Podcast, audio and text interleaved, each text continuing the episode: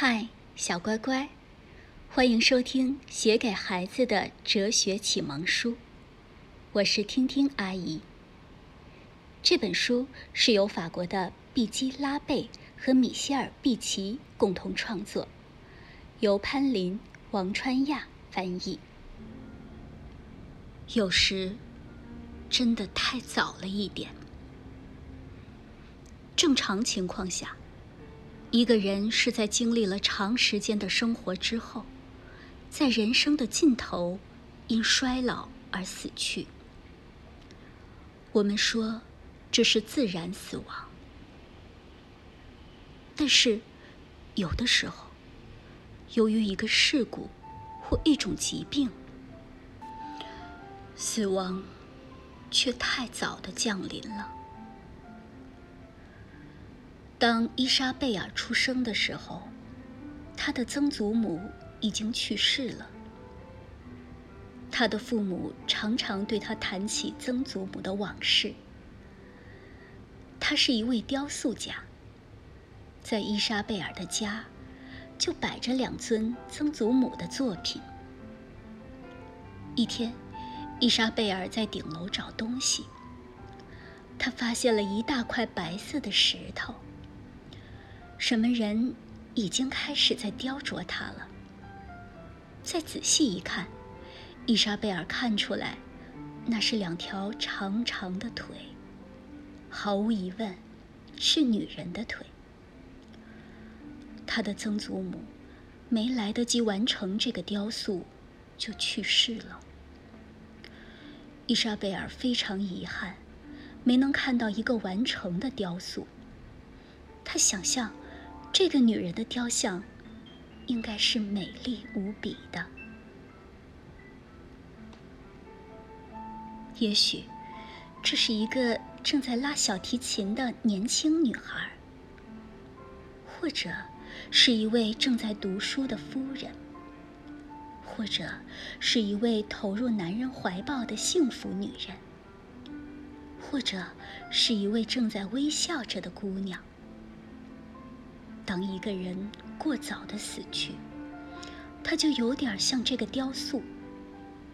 他还没来得及构建自己完整的人生。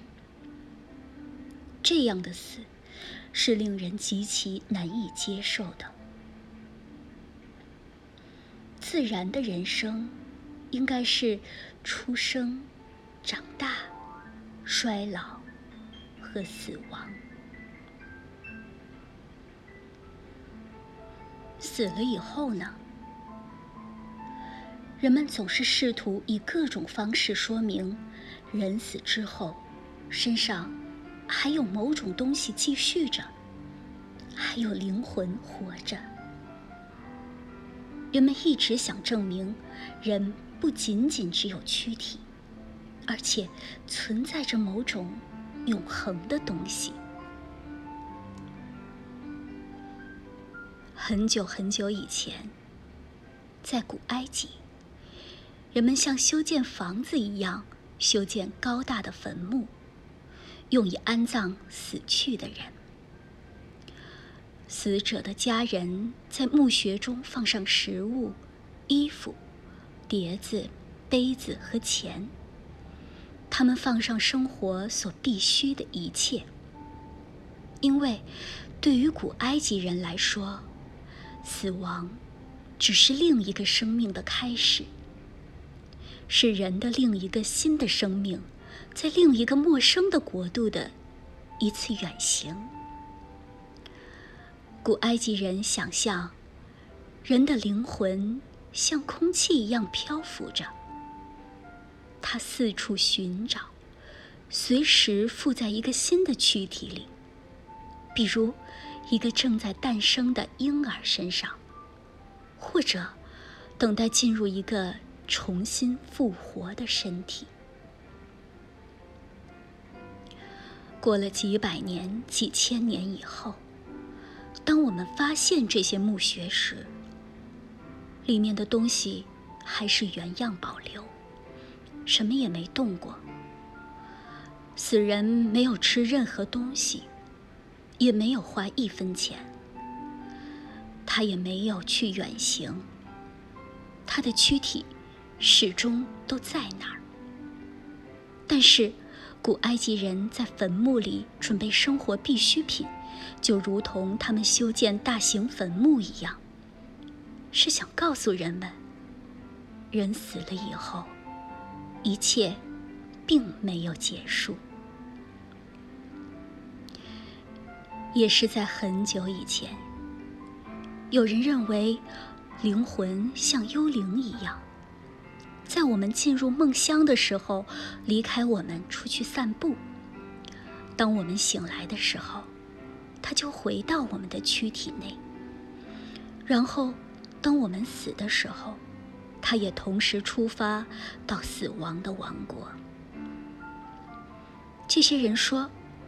这个王国曾经在地球上，或者在星星所处的天上。他们甚至认为星星就是灵魂，最美丽的灵魂。因为这是那些在地球上度过了美好一生的人们的灵魂。在世界上所有的国度，人类。自始至终都在想象着，人死了之后，还留下了什么。小乖乖，今天的故事就讲到这里啦。如果你想听到更多的中文或英文原版故事，欢迎添加小丽的微信公众号“爱读童书妈妈小丽”。接下来又到了我们读诗的时间了。今天要为你读的是唐朝诗人李白的《黄鹤楼送孟浩然之广陵》。黄鹤楼送孟浩然之广陵，李白。故人西辞黄鹤楼，烟花三月下扬州。孤帆远影碧空尽，唯见长江天际流。黄鹤楼送孟浩然之广陵，李白。故人西辞黄鹤楼，烟花三月下扬州。孤帆远影碧空尽，唯见长江天际流。